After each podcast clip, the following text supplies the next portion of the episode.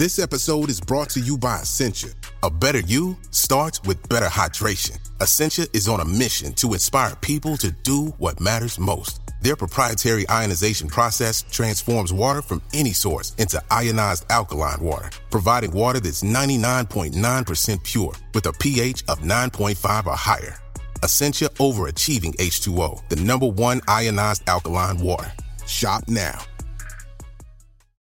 Another day is here, and you're ready for it. What to wear? Check. Breakfast, lunch, and dinner? Check. Planning for what's next and how to save for it? That's where Bank of America can help. For your financial to-dos, Bank of America has experts ready to help get you closer to your goals. Get started at one of our local financial centers or 24-7 in our mobile banking app. Find a location near you at bankofamerica.com slash talk to us. What would you like the power to do? Mobile banking requires downloading the app and is only available for select devices. Message and data rates may apply. Bank of America and a member FDIC. When you need mealtime inspiration, it's worth shopping Kroger, where you'll find over 30,000 mouthwatering choices that excite your inner foodie. And no matter what tasty choice you make, you'll enjoy our everyday low prices, plus extra ways to save, like digital coupons worth over $600 each week. You can also save up to $1 off per gallon at the pump with fuel points. More savings and more inspiring flavors make shopping Kroger worth it every time. Kroger, fresh for everyone. Fuel restrictions apply. Life is a highway, and on it there will be many chicken sandwiches. But there's only one McCrispy. So go ahead and hit the turn signal if you know about this juicy gem of a detour.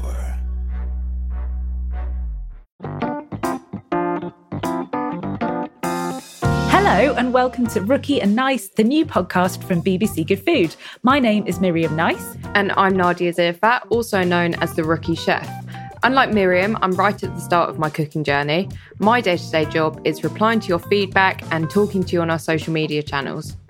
Whereas I've been working in food and food writing for many years, including the last six at BBC Good Food.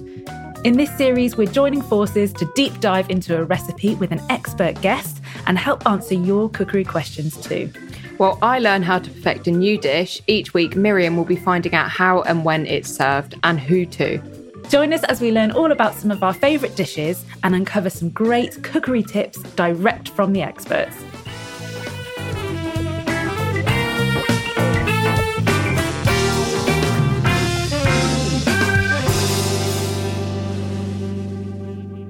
This episode, we're going to be talking about borscht, a popular recipe that actually has many variations.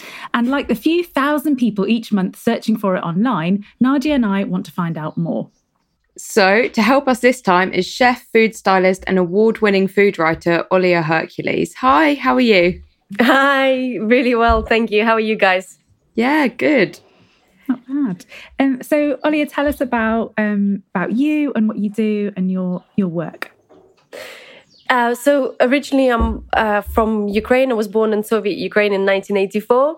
Uh, lived there until I was 13, and then lived in Cyprus uh, for a bit, and then came to the UK to study at university. Did my um, degrees, and then um, ended up working as a journalist for a bit. And then when I was 26, I think I just thought, well, I'm completely obsessed with food, so why?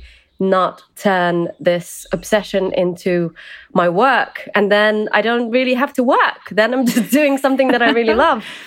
And um, luckily, um, you know, super supportive parents. And so they helped me out with my Leiths, uh, you know, studies. I kind of retrained to be a chef, worked in restaurants for a while. And then um, I wrote my first cookbook, Mamushka, in 2015, um, which did uh, really well for a niche cuisine, I think. And then I wrote uh, my second one, Caucasus, and um, Summer Kitchens. My third cookbook has just come out in June, and I'm working on another project already. So you know, I I write, I uh, promote Eastern European cuisine, Ukrainian cuisine especially, and I teach. And uh, whenever we're allowed again, I'm going to start cooking again for people, which I can't wait to do. Wonderful. So many things. I know. I'm just sitting here in awe like that. Wow. That's an amazing resume. So, um, to kick off, we've got some cookery questions from our audience that we asked over Instagram. The first one is from Romps. Uh, what's the best way to enjoy beetroot? Oh, well, there are so many uses. My one year old son uh, who, as a true half Ukrainian, really loves beetroot. So Joe, my husband, has been making, has been boiling it and then grating it and mixing it with yogurt and kind of mm-hmm. like selling it to him as a beetroot borani. He doesn't know what beetroot borani is yet, but it's really beautiful. of course, you can make borscht. Uh, uh, you can make salads. And you know, for ages, I was quite obsessed with, I used to work for Ottolenghi for a while as well. And I was obsessed with kind of roasting beetroot. And recently I've gone back to boiling it uh, just like in its skins for ages um, until it's really, you know, quite soft. Obviously, not falling apart or anything, but quite nice and soft. And then just using it in, in so many things. You can grate it and mix it with some apple and dress it with some vinegar and a little bit of honey for this kind of like a relish. Um, what else can you do with beetroot? You can make kvass, which is like a fermented uh, drink. So you just chop some uh, beetroot, some raw beetroot, put it with some water, add a little bit of salt, a little bit of sugar, and then you just close the jar and leave it in your kitchen until it starts bubbling up, and it's delicious. And you, of course, you can add that to your uh, borscht as well. Uh, ah, so many things with beetroot. One of the most fantastic things, like super quickly, just tell you this: for those who actually think that they hate beetroot, try this. All right, it's a it's a uh, Georgian salad. So again, boil or roast your beetroot, whatever you like. I leave it up to you. And then you make this really amazing sauce using plums. And if, if your plums are a little bit sour, that's all good as well. So you cook the plums down into a puree, get rid of the stones and everything, and then add some salt, some garlic, some dill, and like blitz it into this kind of like a condiment, almost like a brown sauce consistency, and toss that through your beetroot, add some herbs. It's amazing. That sourness kind of like makes the earthiness of beetroot really shine, and it's just like amazing. That sounds highly recommended. Yeah. Do you know what? I'm my mum is obsessed with beetroot. It's a staple in our fridge, but we only ever really have it with salads. And now hearing you say all these different ways to use it is just making me realise there's a whole world out there of different ways to enjoy it. Could write a book on beetroot for sure. You should. Book five. yeah. So um Maith and Fear I'm definitely saying all these Instagram Instagram names wrong, but let's just roll with it. Um, I've heard most Poles buy a borscht concentrate to make borscht. Any thoughts on using it or beet kvass? Yeah. Yeah, kvass. Yeah. Yeah. yeah, yeah, yeah. Okay. Um, yeah, so the borscht concentrate situation is quite a. I mean, I'm not judging. Like, if pe- if people want to use it, that's fine. To me, it's just a little bit too kind of processed and artificial kind of thing. Um, so I don't use it. As I say, yeah, definitely go for beetroot kvass. You've just heard the description. It's so easy. You just pop some beetroot with some water, add a bit of salt and sugar, and in a couple of days, uh, depending on how hot it is. In the summer, it's a couple of days. In the winter, maybe five days or so. You'll get yeah. this really beautiful fizzy uh, liquid that you can add to your borscht to add sourness and depth of flavor. Sounds wonderful. Uh, underscore KPM says, I don't know if this is relatable to this, but what are some good sides for savory brunch foods? Oh, you know what? My favorite uh, is uh, season is coming up actually, uh, spring, and one of my favorite side dishes is actually new potatoes or Jersey Royals or something, and you can really, you know, just boil them and then you can jazz them up with whatever you've got. So, for example, you can make a shrimp butter. So you you literally just uh, uh, blitz up some brown shrimp with some soft butter. Maybe add a little bit of garlic to it. Maybe some herb like a dill. Of course, I'm Ukrainian. I love dill. And then you just toss that through your hot potatoes. Maybe crush them a little bit with a fork as well. And you can do all sorts of butters to put through your potatoes. So uh, shrimp. You can use seaweed. Um, I'm going quite seaside. Maybe I'm just really craving a bit of a bit of seafood we these all days. Want a holiday. yeah. Iron deficient and holiday deficient. Yeah, definitely. Um, or just super simple, you know, just loads and loads of herbs and some oil uh, would be delicious also. Uh, but yeah, I think that's all I can think about right now. Like sort of new potatoes. Come on, bring it on. Yeah. I love how you say all I can think about as if you didn't just reel off so many incredible ideas. I have no idea what I would say to that, but that's why I'm not a chef. Um, Emma Keenan asked, "Do you have any good baking ideas that are freezable?"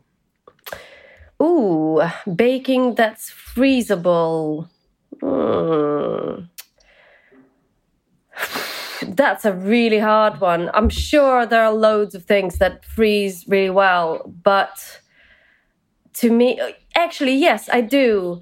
There's this uh, tart that you can make, uh, which is actually even good eaten frozen. So, you know, when you make pastry, um, you can make a pastry using some uh, normal flour, some buckwheat flour, maybe some uh, kind of blitzed up nuts as well. And then instead of not, don't roll it out, just kind of like squash it into your uh, pastry case um, and then fill it with something that freezes quite well, maybe even like a um, what's the word? A condensed milk kind of and cream and some fruit or whatever, like uh, mixture, and then put it in, and then you freeze it. Ah, raspberries and raspberries, raspberries, and you can use frozen raspberries as well, of course, or fresh ones.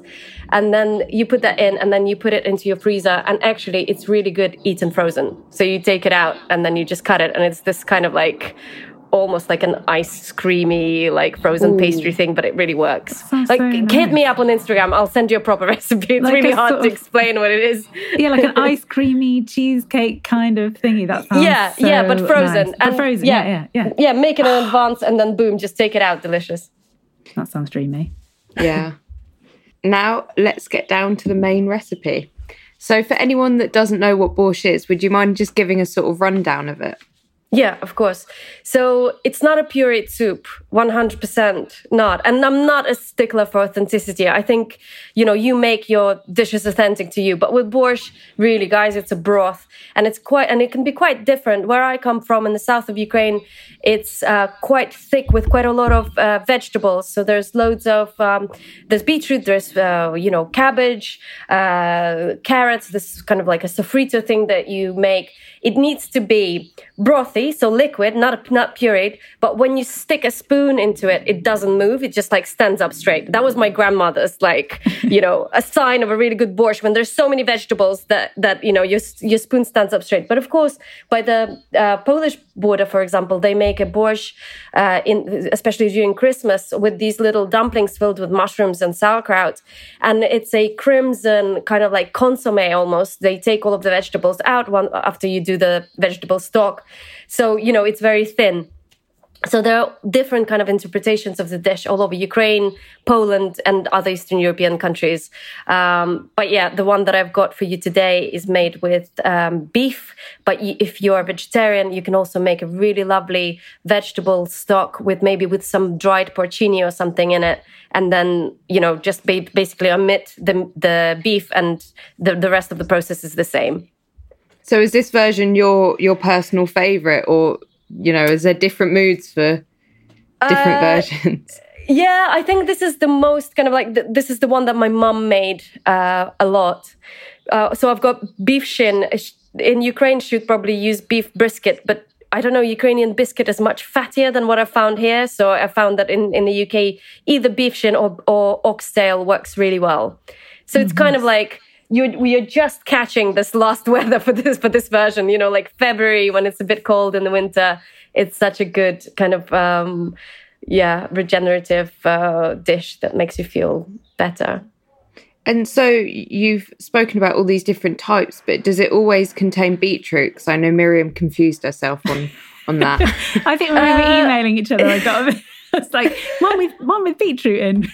no, you know what? And you were right because sometimes um, what we call green borscht actually does not necessarily contain beetroot. Sometimes it's got beetroot tops in it, but sometimes mm. it's literally uh, a vegetable stock and whatever green things come in in spring. So sorrel, nettles, um, but mainly sorrel. Yeah, and we do call it green borscht. So you're right. It doesn't necessarily need to have beetroot to be called borscht, but the one that we're talking about, uh, the definitely beetroot does, version, yeah. is definitely beetroot. yeah. so, are there any other essential ingredients? Life is a highway, and on it there will be many chicken sandwiches.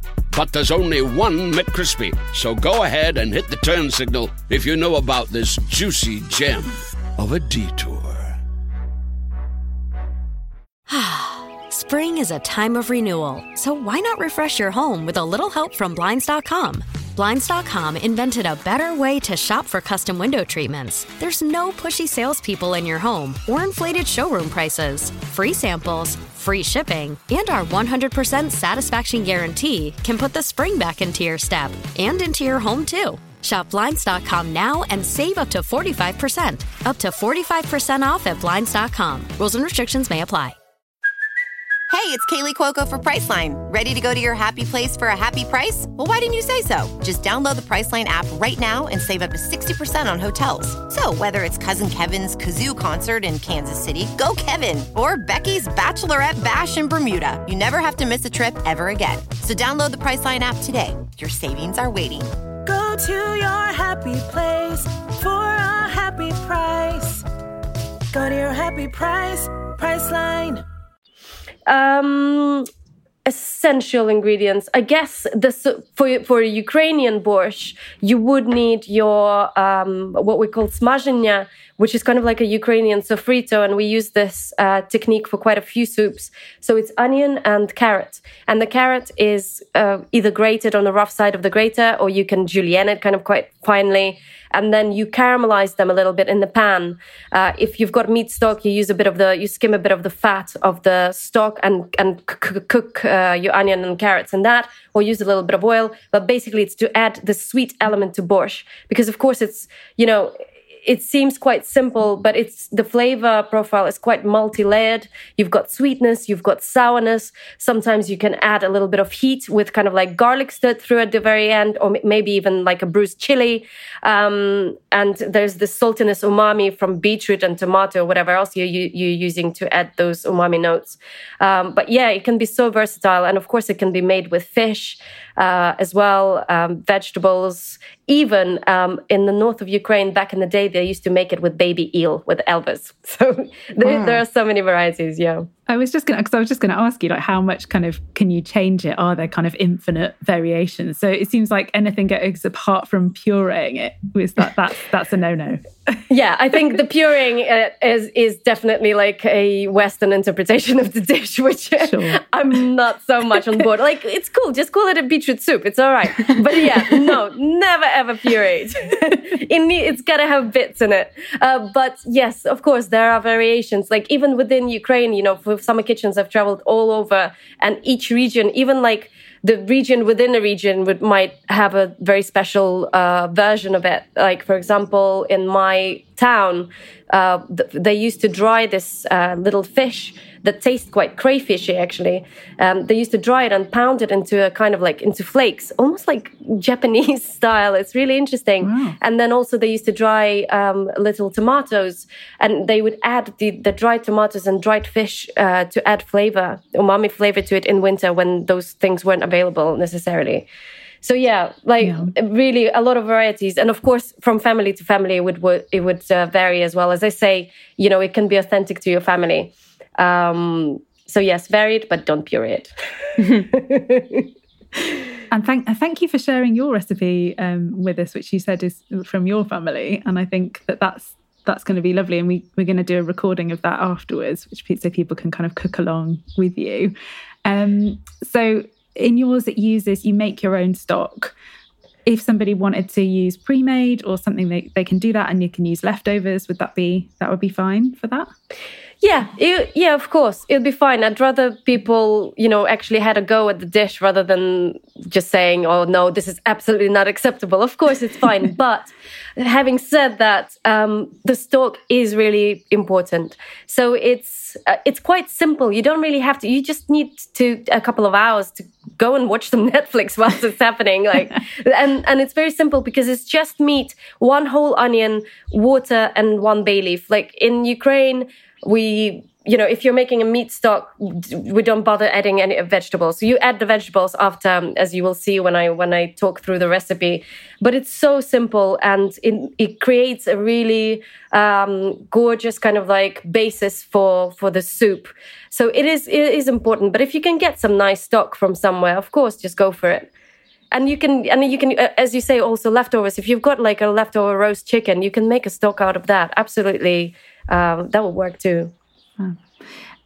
Uh, I also wanted to talk to you about when you first fell in love with cooking because you said like you know you wanted to do this where you're um, almost not working if you, you see it that yeah. way. That's that's the passion. If you're doing all of those things and you you feel like you're not working, it sounds like you're working to me. Yeah, no, I'm working and I'm knackered to be honest with you, especially today was such yeah. a busy day. Yeah. So it doesn't mean you don't get tired. you are working. It's super hard work, and restaurants were, uh, you know, hellish at times. But yeah. um, at the end of the day, you've got this kind of like sense of satisfaction that carries you through all of the, you know, graft. But um, yeah, the, I didn't cook when I was a kid. Actually, everybody was such an amazing cook in my family, and they didn't really pressurize me to cook for ages. And then when I was a teenager, my dad was like, mm, maybe you should cook with mom like every weekend. Not because he was super patriarchal or anything, just because he recognized that cooking is such an amazing skill and he cooks really well as well. So yeah, I, I burnt everything and it was a bit of a disaster. And my mom kind of like, you know, just gave up in the end and just said, look, when you actually want to do it, you will do it and you'll do it well. And I think she was right. So yeah. it, I went to Italy um, to study Italian, you know, as a university exchange thing. And I was inspired there. So I was 19, and everybody in our halls of residence, like all boys, girls, Italians, you know, they just cooked so well, sometimes using really simple ingredients, but everything was just so delicious. And I, I don't know, they breathed this passion into me and also made me draw parallels between Italian cuisine and Ukrainian cuisine you know they used to get these boxes from their families uh, with you know one of the boys had uh, like a family that were butchers so that you know all of this amazing meat would come in or like jars of sugo della mamma which is uh, you know the the kind of like uh, uh, what is it called? Like a ragu sauce that their mom would make and send to them. And it just reminded me of my mom as well, because my mom used to send all of these boxes to my brother at university. So I don't know, it made me really connect on many levels. And then when I went back to the UK, I started kind of cooking slowly, slowly, a, a little bit of baking first, and then I couldn't stop. I was just obsessed with reading about it, watching all of the shows, you know, just became completely obsessed. And so when you burning everything, were you also like a fussy eater? Did that change when you went to Italy or did you eat everything uh, growing up? Y- you know, I I was definitely a fussy and quite a weird eater when I was a kid. Like I would make my mom make me one thing for the whole week. So if I wanted buckwheat and liver, bizarrely, you know, I would just be like, "Can you just make me this every single day?" Like a really strange behavior. I don't know. I'm sure like people would have something to say about that. Anyway, um, it stopped when I was, uh, you know, a teenager. I guess when I was 14, I, I, I just suddenly started eating everything and a varied diet and not just one thing over and over again. And then, um, yeah, and then slowly, slowly, kind of just really got interested in uh, cooking as well, as I say. And Italy was so inspiring. Yes. Is there anything you refuse to eat now? Now, yeah. okay, I have a problem with avocados. I try, a few people do actually.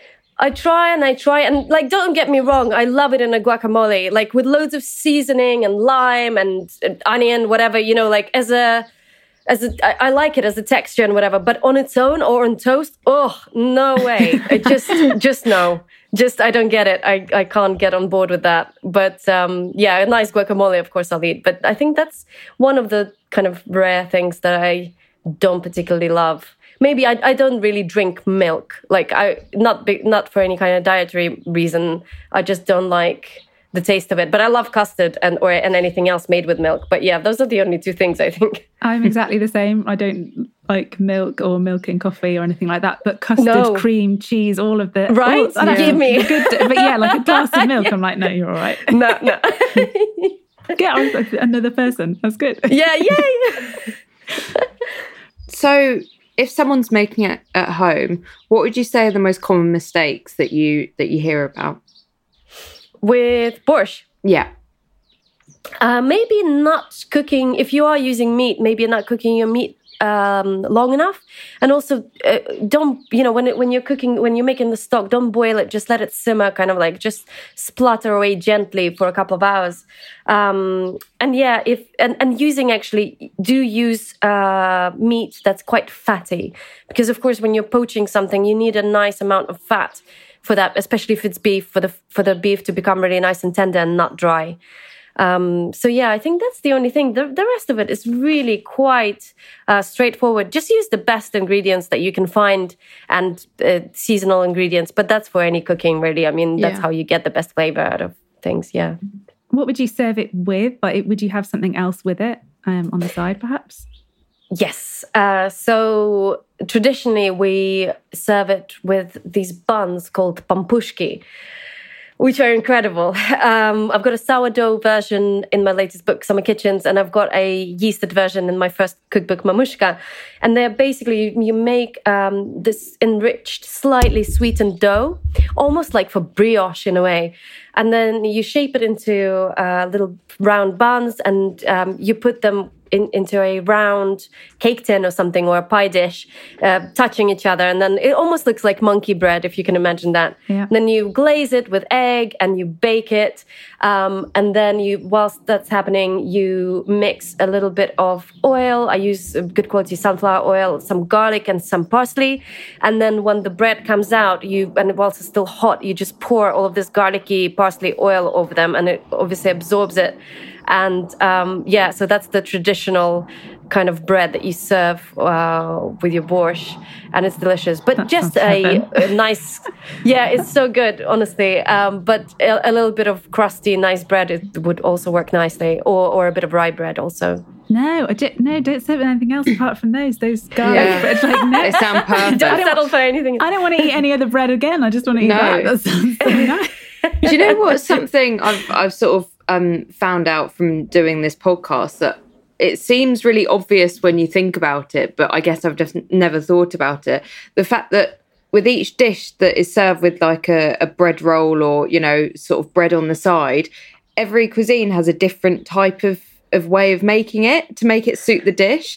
And I Yeah. just find something it's amazing how something so simple as just bread can be so adaptable and so different depending on you know what dish it's going with and who's making it i just i think that's why i love cooking so much because it's just so different Yeah, and some co- some common and basic ingredients, and you know, very familiar ingredients, uh, but used in a completely different way. You're right. I, yeah, that's a good point, actually. And would you? I mean, if you're serving it with with kind of bread like that, I mean, would you consider it a special occasion dish? It sounds like if you were making it like that, that would just be stunning. So, yeah. Yeah, yeah, no, exactly. It can be a very special occasion dish, and um, you know, like the version that I'm giving you today has got some prunes in it, or did I not put? Yeah, yeah, yeah, yeah. So I, I use prunes in this one.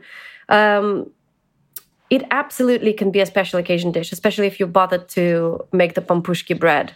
But for us in Ukraine, it's also something that you definitely eat at least once a week, especially during the colder months.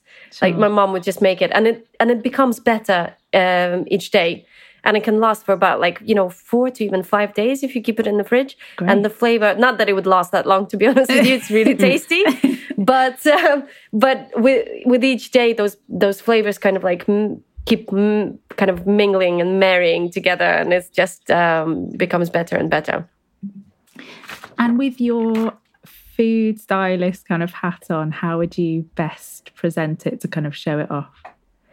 um, so you know what? In the last couple of years i've kind of like stopped over styling things so just naturally just it's it's beautiful. Just pick a beautiful plate that maybe would offset the color of the borscht um, something with a nice yellow rim or a green rim or something and then um, maybe some dill fronds on top or some chopped uh, parsley or whatever herb you like. But of course dill is you know super traditional and it's so pretty as well um, and that's it really. Yeah no no tricks uh, for that one. I think with some recipes kind of leaving them alone is is quite a nice thing. Uh, nigella lawson in her latest book wrote about the beauty of brown food as well. And you know uh, recently if me and my husband we work together he's a photographer so when we shoot things and i'm like oh you know this dish looks really brown like it's it's a dal or something like that. And i'm like should we put some herbs in it? And just like let's not. Let's just leave it be. Like brown food is is beautiful. Just go with it so uh, but borscht as beautiful as it is is going to be uh, nice and crimson if you use uh, you know the red beetroot variety and um, a little bit of dill is all you need and those buns in the background if you make them For sure. Oh, i'm going to be thinking about those buns all weekend honestly so um you say that often you'd have it maybe a couple of times a week or at least once a week. Um, so how would you add it to a menu? Would it would you serve it by itself or would it follow another dish or maybe a dessert? What what sort of menu would you have it with? so it's uh, what we call a first. It's def- uh, you know you can eat it as a uh, you know it's it's good enough to be a main course for sure, and a lot of the times that's how we would eat it at home. But if you are making it part of a menu, just um, give a slightly smaller portion and make it your starter essentially. Uh, so yeah, one little pampushka and a little bowl of borscht, and then follow it up with uh, with whatever you like. You know, like a big head of roasted cauliflower or something, or you know, with some dill oil, or um, I don't know, whatever else you want to. If if you're doing a meaty borscht, I think a really nice vegetarian main afterwards would be really cool. That sounds great. And who? So you've got your your borscht and your um, pampushka, pampushka. Yep. Yeah. um, and your beautiful head of cauliflower. Who would you have around your table? Who would you want to serve it serve it to? You can have um, dead or alive fictional characters if you like. Um, so who, oh, wow. who would be there? Oh, why haven't I thought about this properly before? Like every time I open a newspaper and there's one, you know, this kind of like, I, th- I think they do it in the FT and I'm like, ooh, this is, I love reading about this. okay, so who would I have uh, at my perfect dinner? So if I could have dead people, I would definitely have my all of my grandparents and maybe even their parents. That nice. would be quite cool. Um, I'd have my parents, and then I would have people like um, Elizabeth Luard. Um, probably should super fun. Um, maybe I'll have my husband Joe as well. maybe. Just to take the um, pictures. yes. no, no. Um, who else? Who else is there that's super fascinating? It doesn't all have to. They, they don't have to be food people, do they? No, no. anyone you want. Uh, anyone I want. Oh God. Oh, this is a really, really hard it's one. It's really hard. it's really, really hard. But immediately, like what I, I definitely, de- definitely would like my grandparents to be there. I'd love to. Mm know more about them now that I'm an adult. Like my one of my last grandma died a couple of years ago, but uh, my other grandparents, I mean, I was kind of like 12, 13 when they all went. And, um, and I wish that I've asked so many questions and, you know, and I, I didn't when you're a teenager or even a bit younger, you're just a bit like, yeah, you know, you see your grandparents, of course you love them, but you don't realize, you know, how much you really want to know and want to connect. So yeah, definitely my grandparents is the main thing. Yeah. That sounds lovely. The main people. It also sounds like you're going to need more than one head of cauliflower with all those people. Yeah, yeah. absolutely. That sounds lovely. Great. Well, I think that's all we have time for. And thank you so much for joining us. I can't wait to try your recipe. Yeah, and Olia is going to record this, if that's still all right. She's going to record a recipe for her beef shin and prune borscht, which eh, we cannot wait to try. And it's going to be available as a separate episode at the weekend and will also be on bbcgoodfood.com. Thanks very much, Olia. I'll see you next time. Thank you so much for having me. It was great.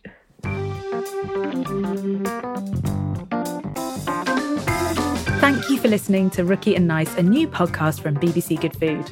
For recipes and more information, please visit bbcgoodfood.com slash podcasts. Don't forget to subscribe on iTunes, Acast, Spotify, or wherever you get your podcasts to never miss an episode.